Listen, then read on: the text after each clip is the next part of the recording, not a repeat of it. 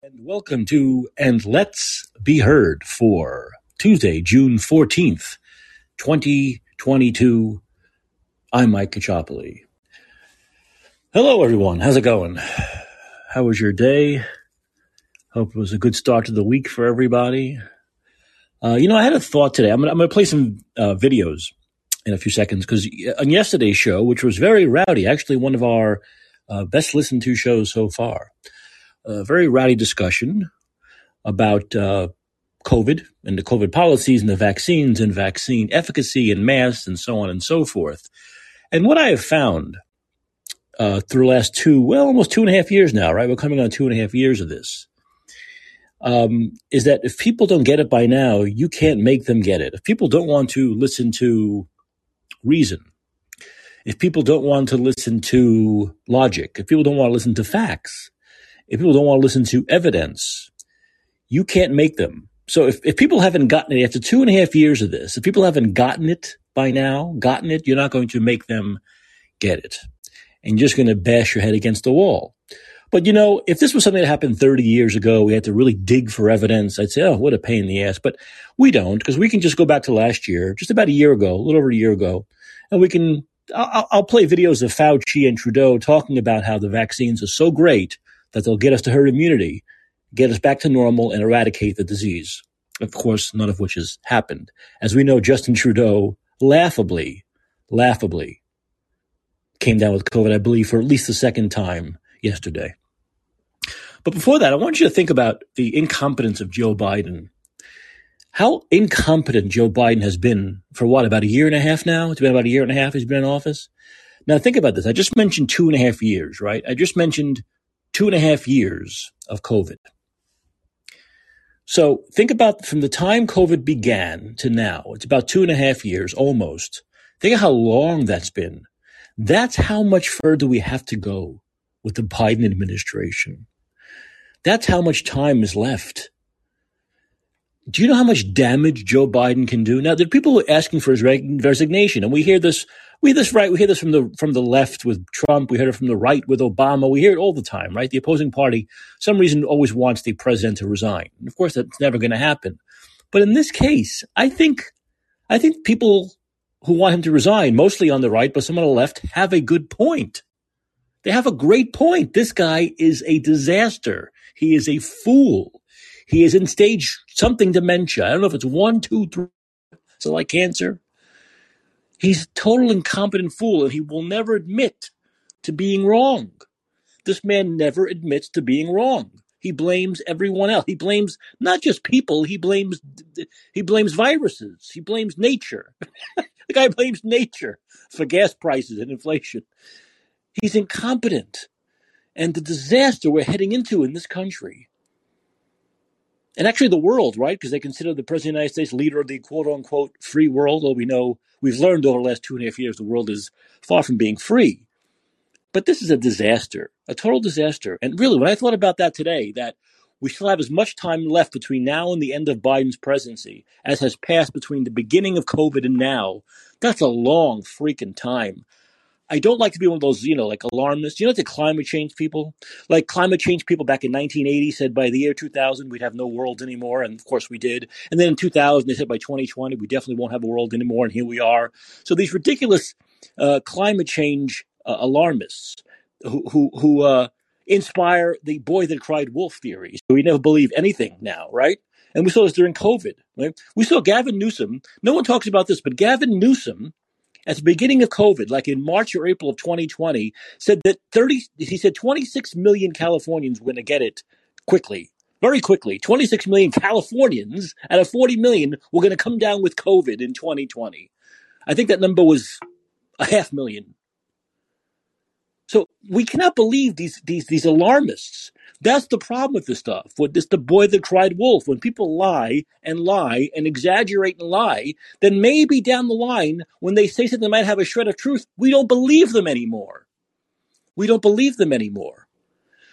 So I'm thinking about Biden. thinking, oh my goodness, how are we going to make it two and a half more years? How are we going to make it two and a half more years with this guy leading the way? I think it's a, it's a, it's an impossibility.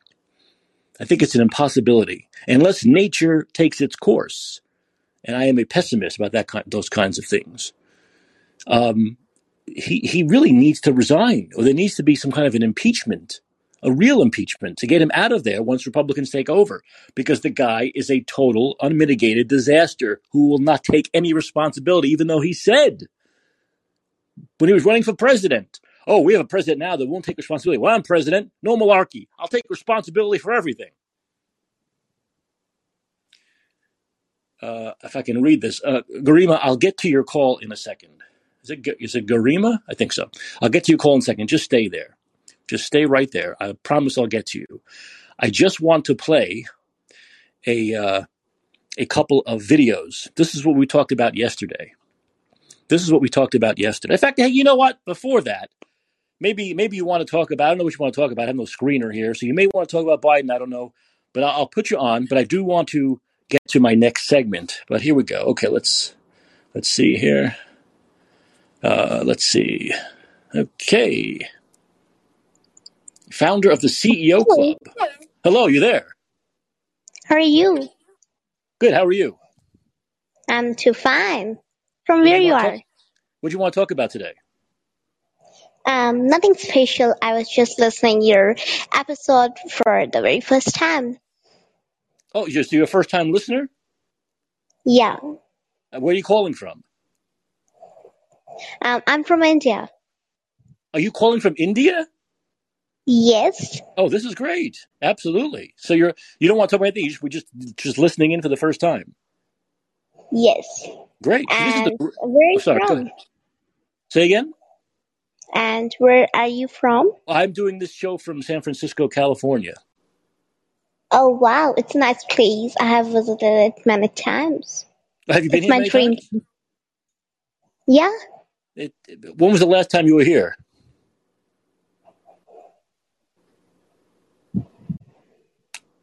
Hello? Hello?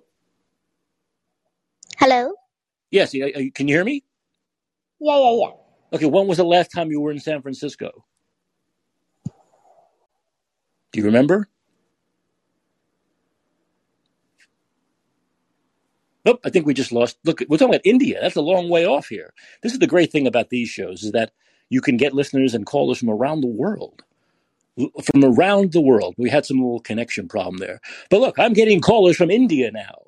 India. Now, I don't know. I wanted, I wanted to know when the last time she was here because San Francisco's changed. I lived here for 10 years now. I was thinking about this today too. I've lived here for 10 years. And just 10 years ago, in 2012, when I moved here, it was so much different. It was so much nicer. There was so much promise to living here, and that's all gone. But I want to thank Garima for, for calling, and hopefully she'll uh, become a uh, a full time listener. But I do want to play a couple of videos while I have one racked up here and ready to go. This is Fauci. This is a year ago. A year. This is what a year and a month ago. Thirteen months ago. This is Fauci talking about reaching herd immunity. Remember, this was May of 2021, I believe. So we're talking what we're talking what? Several months after the vaccine started getting rolled out. Here we go. Here we go. That that is the case. And if you get an overwhelming majority of the people vaccinated with a highly efficacious vaccine, we can reasonably quickly get to the herd immunity that would be a blanket of protection for the country. This hasn't been. T- and by the way, when they talked to Fauci more specifically, about what it would take to get to herd immunity, he would often say 65, 70%, the, major- the good, the solid majority. So 65 to 70% of the country getting the vaccine. Remember, back then it was just the two shots of the one shot. Remember, it was promised that there'd be two shots of Pfizer or two shots of Moderna and one shot of Johnson and Johnson. The Johnson and Johnson, by the way, you notice how they, they slinked away, how that totally went by the wayside. That that was a total garbage, blood clot developing vaccine. They don't talk about Johnson and Johnson anymore, do they? But the Moderna and the and the Pfizer, which most people got, were two. It was two, 21 or 28 days apart. Okay. Now this was two, this was last year. This wasn't 35 fucking years ago. This was just last year. Fauci said 65 to 70% of people getting it would get to herd immunity. Okay? And here we are in San Francisco with 92% of people, and our cases are the highest of anywhere in San Francisco. Okay? So this is Fauci 13 months ago saying 65 to 70%, the solid majority of the country getting that two shot regimen would get us to herd immunity, meaning no more disease. Okay, that's that video. Here's another video. This is an even better one. This is Fauci also. Let's hear him. Get the overwhelming proportion of the population vaccinated, we will get to herd immunity. If we do it in the next six months, it will happen in the next six months. If we do it in the next two months, it'll happen in the next two months. I would support that. If you want to get on a plane and travel with other people, that you should be vaccinated. When you hear us say, should you mandate vaccination for children to be able to attend school? Some people say, oh my goodness, that would be terrible to do that. But we already do that and have been doing that for decades and decades. I don't know what school you went to, but the school that I went to, you had to be vaccinated for measles, mumps, rubella, polio, or otherwise you couldn't go to school. Yeah, you know why? Because those vaccines actually worked. Those were actual diseases that were killing huge portions of society. And those vaccines actually worked. You see, those worked. When you got them, the reason why you had to get them to go to school is because when you got those vaccines, they worked. Otherwise, they wouldn't have been mandated, right? If they didn't work, like these vaccines don't work. That's why. Those vaccines worked. Those were actual diseases that were killing off huge portions of society. Nothing even close. COVID never came close to any of those diseases. Okay? And I would remind Fauci that yes, while schools certainly, I remember my little card, mandated those vaccines that worked, when they mandated those, there was no vaccine passport to go to a play. You didn't have to show your rubella vaccine passport to go to a fucking play, you old fool, did you? No. Yet New York, California, they continue to do that with a vaccine that doesn't stop the spread. But there's Fauci talking once again. If we get if we get to that 65, 70% in the next six months, the disease will go away in six months. If we can do it in two months, well, the disease will go away and we'll go back to normal in two months. This is all lies. This is a year ago, not 30 decades ago, a year ago. Okay? You don't like the facts too bad. Anyone out there, you are not allowed to have your own facts. You can have your own opinion. You can bemoan the fact it wasn't true. You can come up with excuses for why it wasn't true. But this is what was said. Here, and here's the guy. I have to cue this up, so be patient with me. Oh, wonderful to Here's the guy. Let me just get to the eight minute mark here. Here we go. You, you'll recognize this voice. the people who Here. are sort of most resistant to uh, the restrictions and, and, and the things that have modified and gotten the way of regular life uh, that we all want to get back to. Uh, and to highlight to, to, to people who, who are sick and tired of COVID, who are sick and tired of uh, having to wear masks or, or being told to wear masks, um, getting the vaccination and making sure that everyone gets the vaccination is the way to get through it. And we've seen in some countries that as you hit that sort of 50, 60%, there starts to be a plateau where people sort of say, okay, I'm not sure about it. Well, we've now vaccinated millions upon millions of Canadians, uh, and we need to power through to get to above 75% vaccination. If we're going to do that, everyone, even the people who are hesitant, need to get that. And that's why we've deployed Okay, there he goes. First of all, he said we see in some countries that 55 to 60% get vaccinated and they get to herd immunity. The virus goes away. But let's let's just shoot for 70, 75% in Canada. Where's Canada now? Let's shoot for 70, 75% in Canada and and we'll get to herd immunity. That's what he said. He just got it for the second time. Not only are they well past the 70, 75% mark, there's been not just one, not just two, not just three, but four vaccines, four booster shots, and he still got it for the second time. Here is Justin Trudeau a year ago, almost a year ago to the date, saying if we can get to 70 to 75, 55 to 60 percent, it'll go away. The virus will go away. We get to herd immunity. Lies. They were all lies. And you see these people talking, whether it's Fauci or Trudeau, their whole trajectory of talking about this stuff.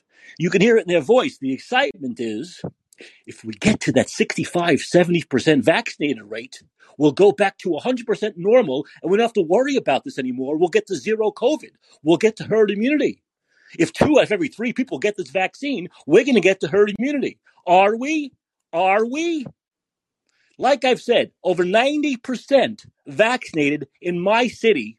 And my city has had recently the most cases in the entire state of California, and hospitalizations are going back up. Over 90% vaccinated. They are full of shit. They have always been full of shit. Like I said, this is a year ago. We got something called YouTube now. Okay, we have social media. You're on record. You're on record. Do you hear Fauci? 13 months ago, did Fauci say, unless there were three more variants which are not covered by this vaccine? Never said that, did he? Did Trudeau say, unless we get a Delta or Omicron, then everything I'm saying is moot? Everything I'm saying is then negated? Did he say that a year ago? No.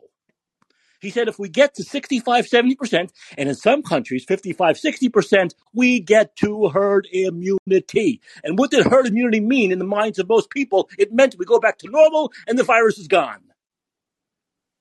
That's what it meant. And that's what it was explained as meaning. Total horseshit. Come on. I don't care if you like Trudeau. I don't care if you love the shriveled up Fauci. I don't give a shit. What they said is what they said, and it was one goddamn year ago, and they lied. Or they're incompetent. You see, whether they were lying or they're incompetent, either way, they go out the fucking door. Either way, they go out the fucking door. Excuse my cursing. If you want to call in, call in. If you want to talk about this, this, I won't yell at you. I won't yell at you. You want to call from India, you can call from India. I'd like to know how things are going in India with COVID. I have no clue how things are going in India with COVID. Might be an interesting discussion. But look, I just played three videos.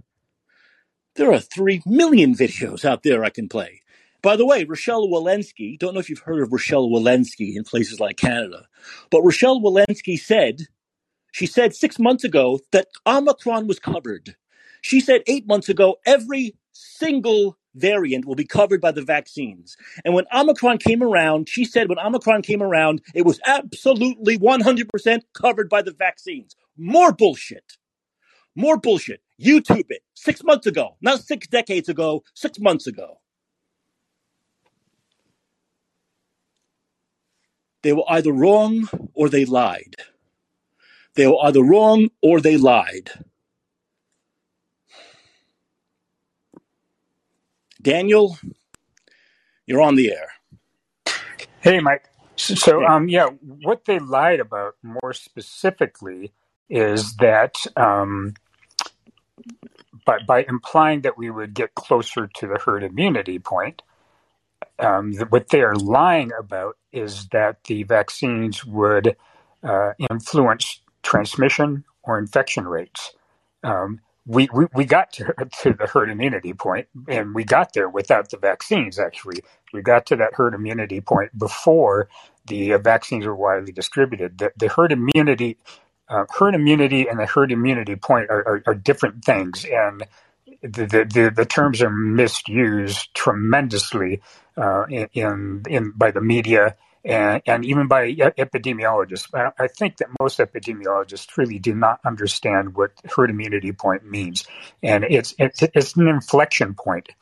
Um, if you were to plot the number of infections at any time t, um, the uh, the the the inflection point in in that in, in that plot and that's where the, the, the slope of a line tangent to plot, that plot goes from increasing to decreasing. It's rate as it goes from increasing to decreasing that that's that's the herd immunity point, and it happens shortly before you hit the peak in the number of infections. Um, it, it, it, has to happen before you hit the peak in the number of infections, or else you're not going to hit a peak. Um, and, and, so, I mean, that that's what people that's what they're getting wrong. What they're getting wrong is is that, or what they got wrong, what they boldfacedly lied to us about was that vaccination was going to change, was going to get us to the herd immunity point more quickly. Now, even with influenza vaccines, and and with with any with any vaccine that's not really a sterilizing vaccine, it doesn't really influence, they, none of them influence rates of infection, or I should say, rates of transmission or rates of infection. And that's the same thing that we should all have expected if we were listening to true experts rather than the Fauci's of this world, rather than the, the Walensky's of the world, true experts, infectious disease experts, that they would have told every one of you if they're being candid, and many of them were prevented from being candid, but if they were being candid, they would have said, just like uh, the influenza virus, no, we wouldn't expect any of these vaccines to prevent transmission. Uh, we wouldn't have expected any of these vaccines to prevent uh, infection. That just like with the influenza virus, we are hoping that it's going to decrease the severity of disease. That would be the hope. That would be what everyone could have expected given our what over when was the first uh, influenza vaccine? Uh, 1940s. Given our over 80 years of, of, of experience with uh, influenza type vaccines, that is exactly what we expected. That it wasn't going to change the rate of infection, that it wasn't going to change the rate of transmission, and therefore it wasn't going to, to get us to the herd immunity point any more quickly. That specifically is what they lied about. And that is the big lie that coerced companies and governments to mandate uh, I shouldn't say mandate, to coerce by virtue of losing their jobs, by virtue of losing their educations, um, by virtue of just not being able to participate in society. That is is the is the this the big lie that fueled this coercion to get vaccinated. Well, now on top of that, what we see basically of the, these vaccines wear off pretty quickly, but the side effects don't seem to wear off very quickly, do they? The myocarditis. We see Justin Bieber. We, we're seeing all these Bell's palsy. I think they said Bell's palsy cases have gone up like 400 percent over last year. We're seeing mortality rates in 18 to 49 year olds double and triple and quadruple from 2020 to 2022, from pre-vaccine to post-vaccine, and all those deaths are not even related to COVID. They're related to the vaccine. So what we're seeing is vaccines that the efficacy, the good part of them wear off quickly, but the bad part of these vaccines, the side effects, can last for a lifetime. We're seeing people get para- paralyzed. Okay, and what I'm, what's really bugs me, you know, Vinay Prasad, who's in San Francisco, just put out something that said vaccine efficacy against symptomatic disease must count any case that occurs after randomization. That's how trials work. The Pfizer documents suggest horrifically poor vaccine efficacy. Okay. And I'm looking at this chart that he put out, and it shows efficiency endpoint after first COVID 19 occurrence after one dose, 14%, right? Dose one to before dose two, minus 29.7%. These numbers are horrible. They're, they're disgustingly horrible. None, none of these numbers say anything about a 95% efficacy, which is what Trudeau said, which is what Biden said, which is what the Democrats said, which is what Newsom said, which is what Faiz, uh, Fauci said, which is what Walensky said. Where did they get that 95% number from, Daniel? Uh, it's a, it's a good question, and I think we'll be learning more about exactly where the 95% numbers come. And um, we are learning in real time right now um, the the many deceptions that are occurring uh, with respect to childhood vaccinations and the numbers that they're giving there. Um, they're doing very very similar things. Um, I, am I'm going to have to, to review the literature on this before before I speak about speak about it more clearly. But the uh, the efficacy and the efficacy when we, when we talk about efficacy, it's always what is called a relative risk number, and and that relative risk number, uh, they've been claiming somewhere around 80, 85. It, it is nowhere near 80, 85 for children. Put put all that aside. No child no healthy person of any age should get these vaccinations. And the reason for that is that 99% of people, we have known this very early on, 99% of people that succumb to the SARS CoV 2 virus, that is, the 99% of those who die due to a SARS CoV 2 infection, have at least one major chronic disease. 95% have, on average, two and a half chronic diseases. We have known this since at least April of 2020. Mm-hmm. We have known that, and, and so to, to think that any healthy person now, let, let's let's look at the numbers. Well, if you were to believe that the CDC's numbers, and, and they are for sure going to be an overestimate of the number of people who have died due to, to due to COVID. And if you do, and if anyone out there listening doesn't believe me, I would like you to go and look up the CDC statistics for influenza every year. They give a huge 95% confidence interval there. They don't count the number of infections for influenza, and we aren't counting the number of, of deaths from from uh, SARS-CoV-2 either. These are always estimates, and they're always revised.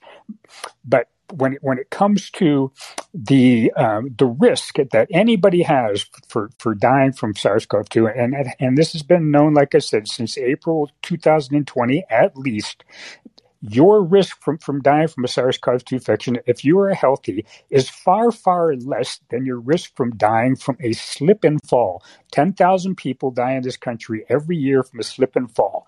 Daniel, if you are one of that 1% of 400,000 dying from, from the SARS-CoV-2 infection every year, that's 4,000. So you're more than twice as, twice as, you're more than twice uh, uh, uh, as likely to die from a slip and fall than is from a SARS-CoV-2 infection. Well, this is a healthy person. Wow, but this is I want, I want, I want to get to other stuff tonight, but I want to do one more thing while you're on the line, and this is from Keean Bexte today.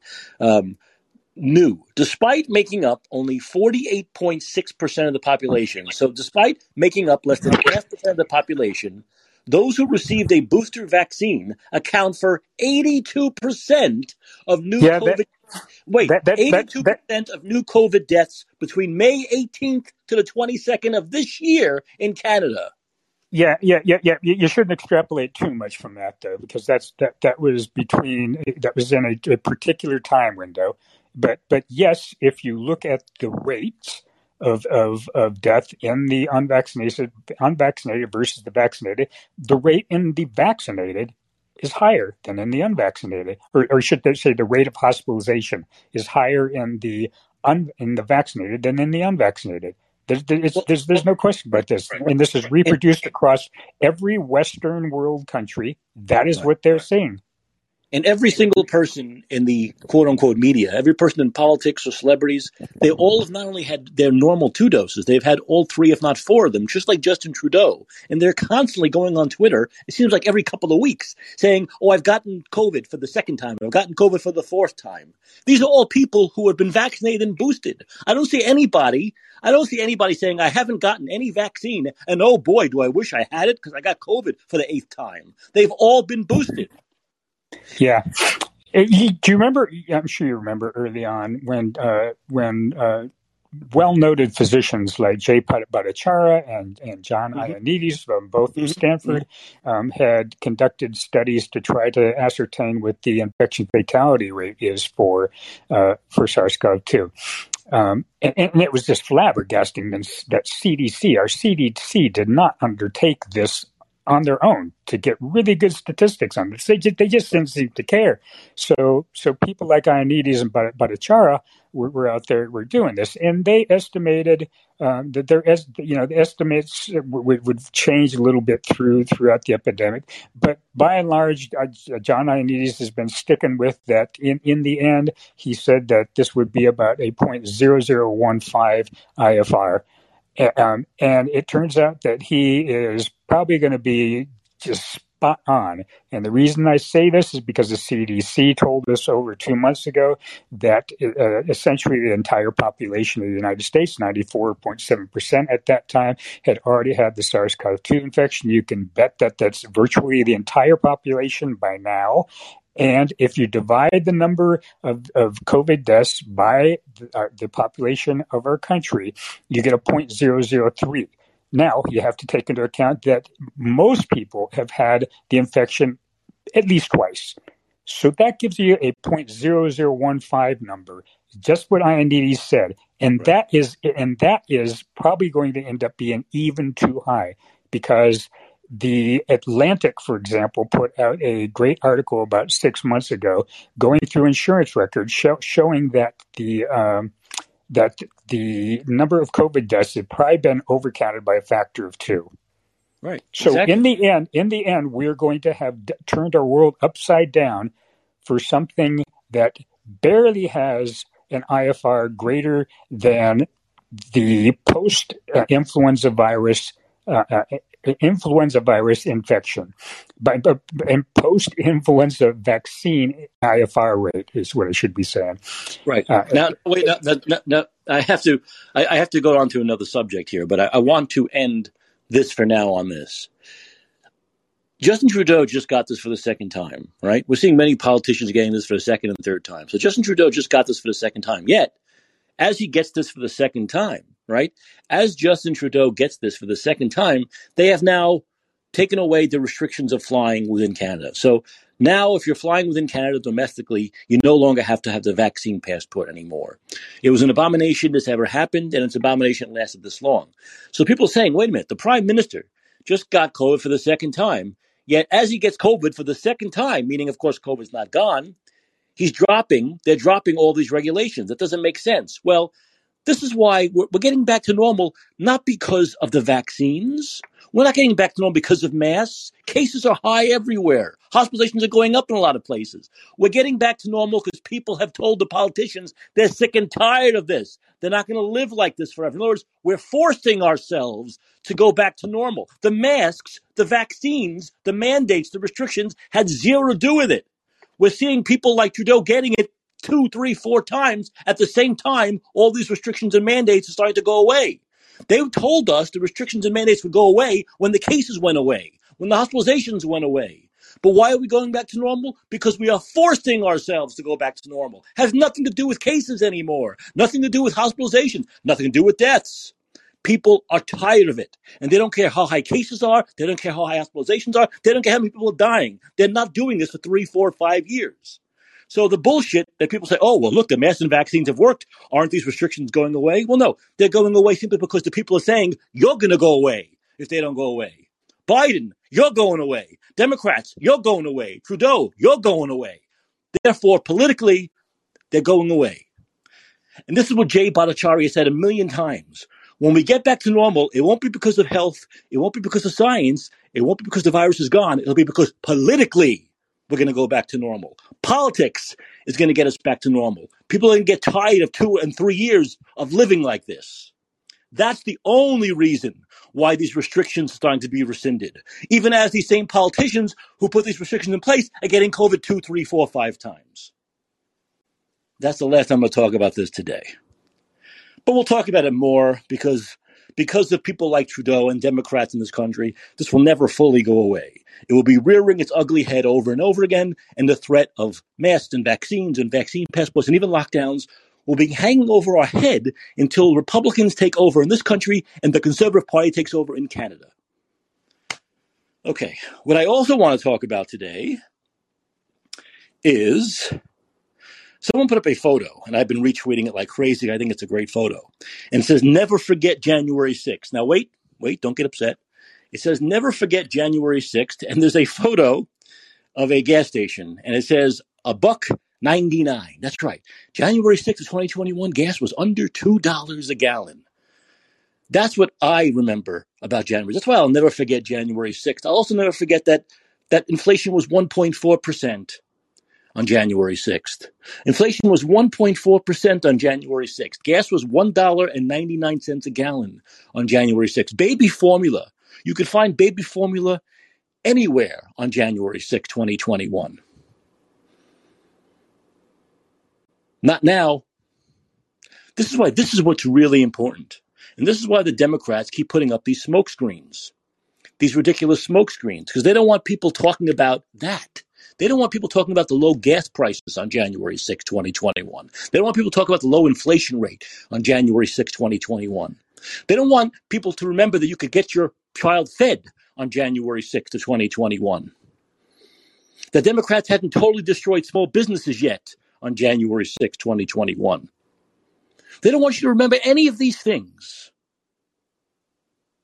So they're putting up this smokescreen and this circus, this circus act on television. This circus act, this one sided, obviously one sided circus act in which they've allowed two Republicans two Republicans to be on the panel, and those were handpicked by Pelosi as the two Republicans in Congress who have most hated Trump's guts for the last decade. Right? Cheney and Kinzinger. known Trump haters from day one. Let me tell you something. People who know me and listen to me know I am no fan of Donald Trump. I want Ron DeSantis to be the nominee. I want Ron DeSantis to become president, not Donald Trump. Okay, he's had his turn. He's had his time. He is has baggage and he's corroded with a lot of different reasons. So I'm no fan of Donald Trump. Okay, however, this is obviously a political hit job. There's no doubt about it. It's obviously a political hit job. And the reason why the Cheneys, how, how disgusting is it? How how vapid and disgusting is it that Democrats all of a sudden love a Cheney? All of a sudden, Democrats think a Cheney is so fucking remarkable. Are you kidding me? Give me a fucking break.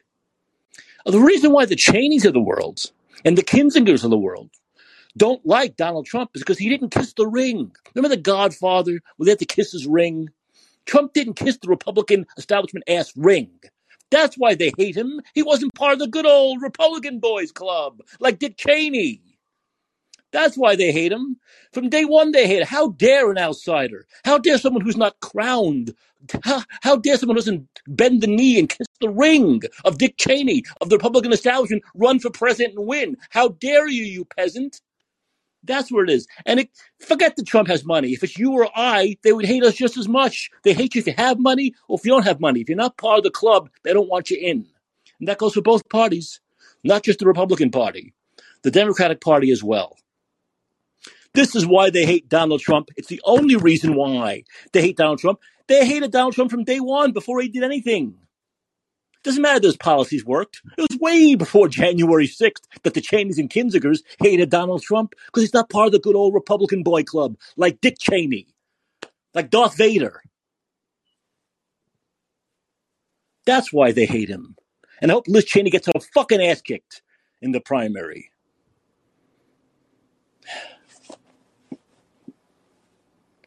You know, it's truly amazing.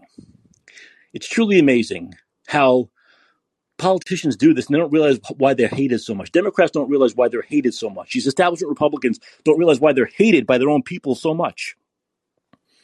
They're hated for good reason. They're hated for very good reason.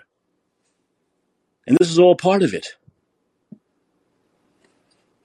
Speaking of hateful people, speaking of hateful, absolutely hateful people, what I can't stand is watching have you ever seen the end of the stock market when the stock market closes and all those friggin' wealthy elitist assholes are up there on the podium? They go, ah, down 800 points, ah, people losing their life savings, ah, 401ks going down the toilet.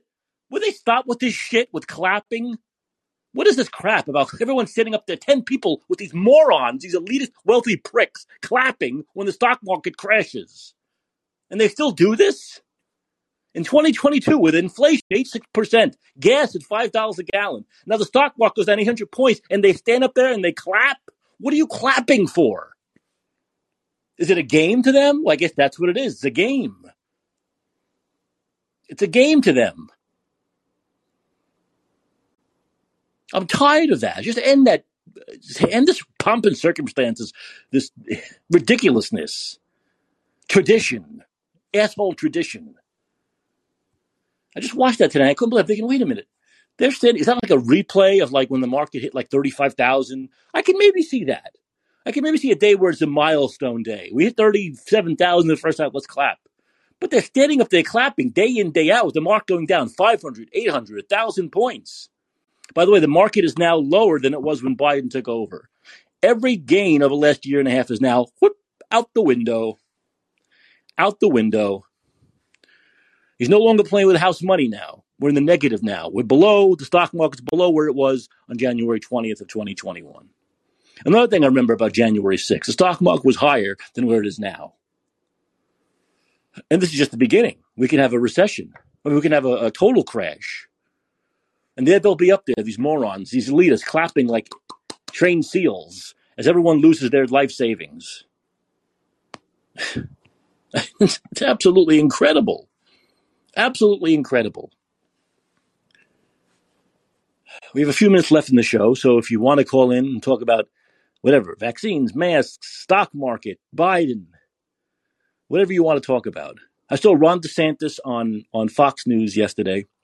again, what's interesting is, you know, they always ask him, Are you running for president? And he never says no. That's what's always striking to me. When they say, Well, he's probably not going to run, why doesn't he just say no? Right? It's the middle of 2022. I mean, everyone's really going to decide by early next year, March, April next year, probably this time next year, we'll know exactly who's in and who's out easily by this time next year. So he could easily just say no and end it, right? But he's not doing that. He's not ending the talk.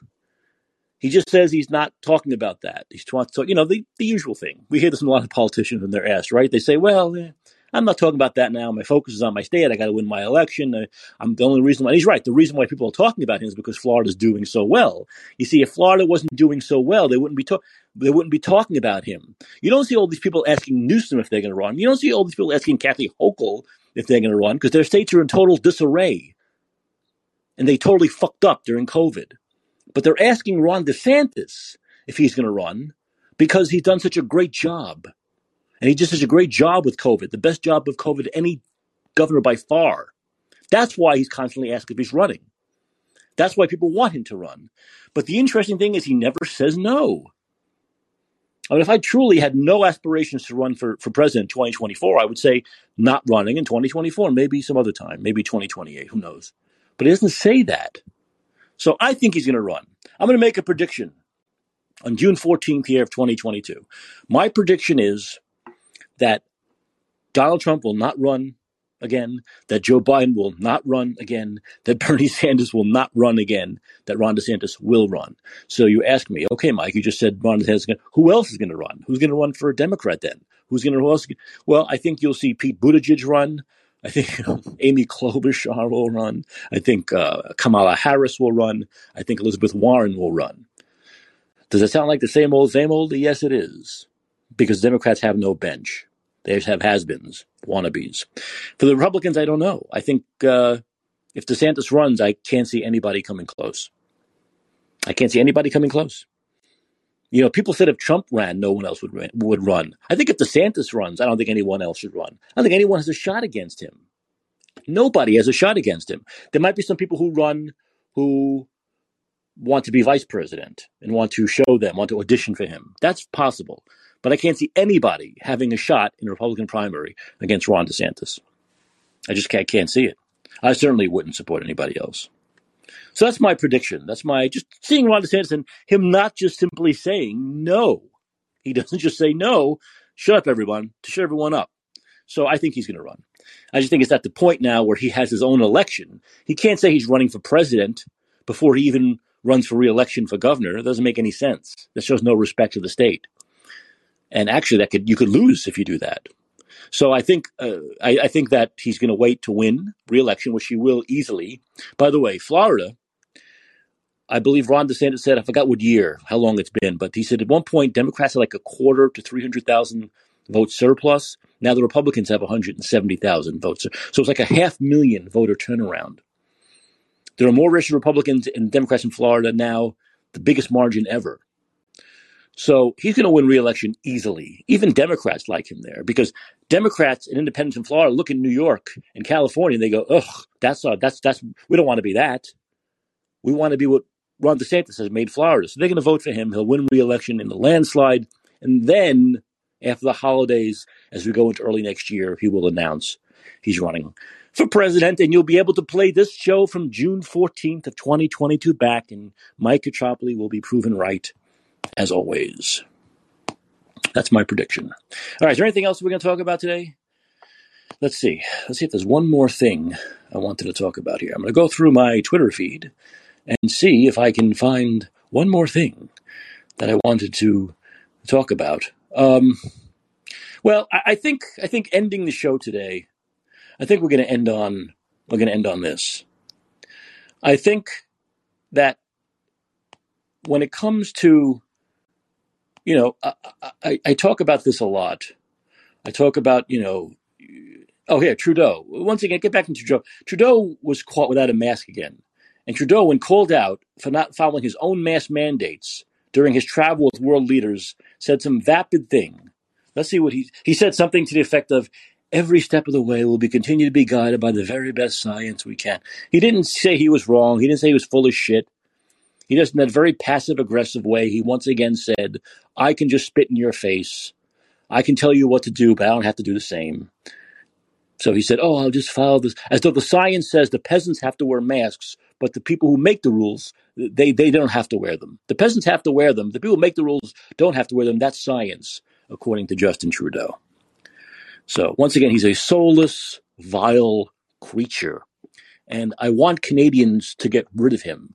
Get rid of him already. It's so much easier to get rid of a leader there than here. You can have a recall. No, what do, you call it? No confidence vote. Get rid of him. My goodness, I wish we had that here. Biden may have been gone a year ago.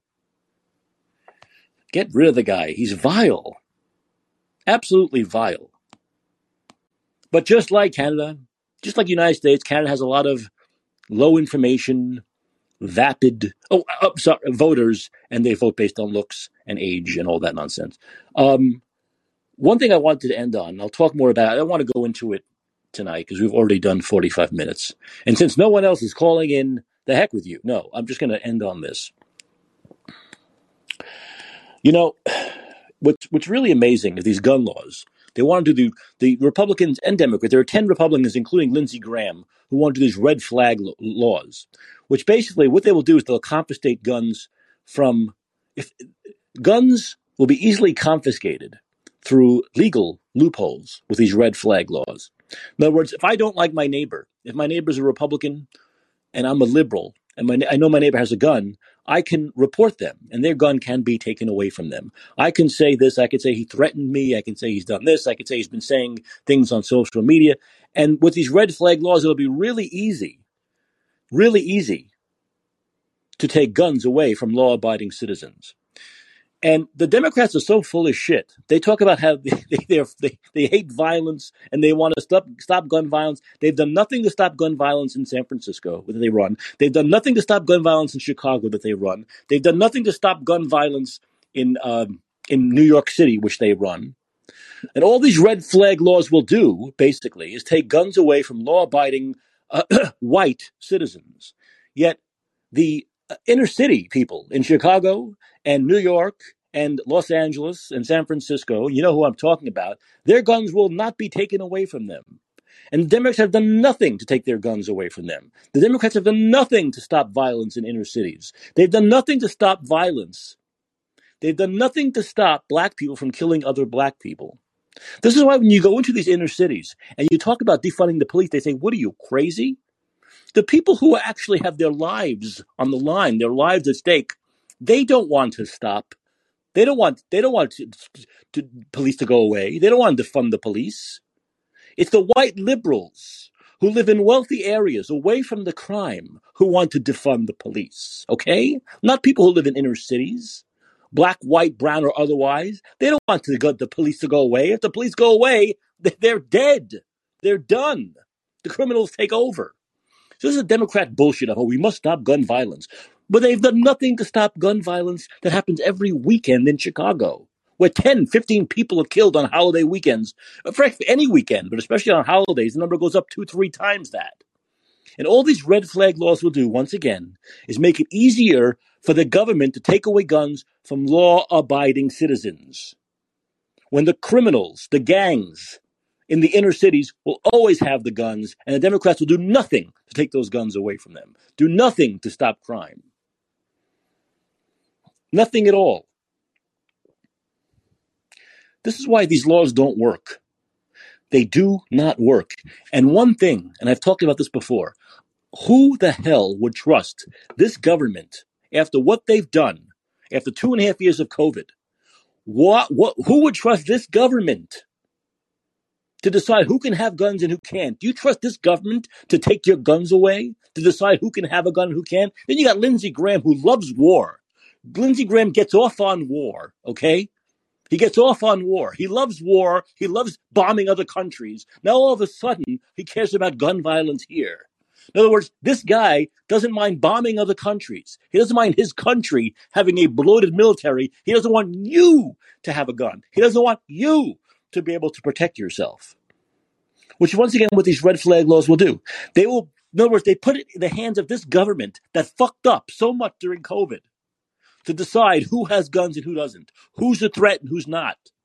And what will happen? Their political enemies will be the ones they take the guns away from. The people whose ideologies they don't agree with will be the ones who they take the guns away from. Their political enemies are the ones who will lose their guns. Not the bad people, not the criminals, not the inner city gangs, not the mass shooters. Law abiding citizens will lose their guns. Law abiding citizens. And the hypocrisy and the Democrats, the hypocrisy of someone like Lindsey Graham. When the Democratic cities are overrun with violence, overrun with gangs, people getting raped and looted and shot and robbed. And Lindsey Graham, who loves war more than anything else, wants to take your gun away. Your gun. You want this government to have that kind of power over you after what they did, after what they showed us, after two and a half years of how they handled COVID? The way they locked you down, the way they made you wear masks, the way they made you get a medical procedure, to go to a concert, to have a job, to feed your family. They're the ones who are going to decide who can have a gun, who can't. No way. No way. Anyway, I'm going to have to go. We've almost done an hour here. Um, we'll talk more tomorrow. It's only Tuesday. Relax. Everyone out there, just relax. It's only Tuesday. Long way to go. So we'll talk more tomorrow about all this stuff. I think I got a lot in today. And uh, I want to thank everyone for listening. I had a couple of callers, one from India. All right, we're building, we're building. This has been a Let's Be Heard. I'm Micah Chopley. And remember, always remember, vote Democrats out of office. Get them the hell out. Vote them out now. See you tomorrow.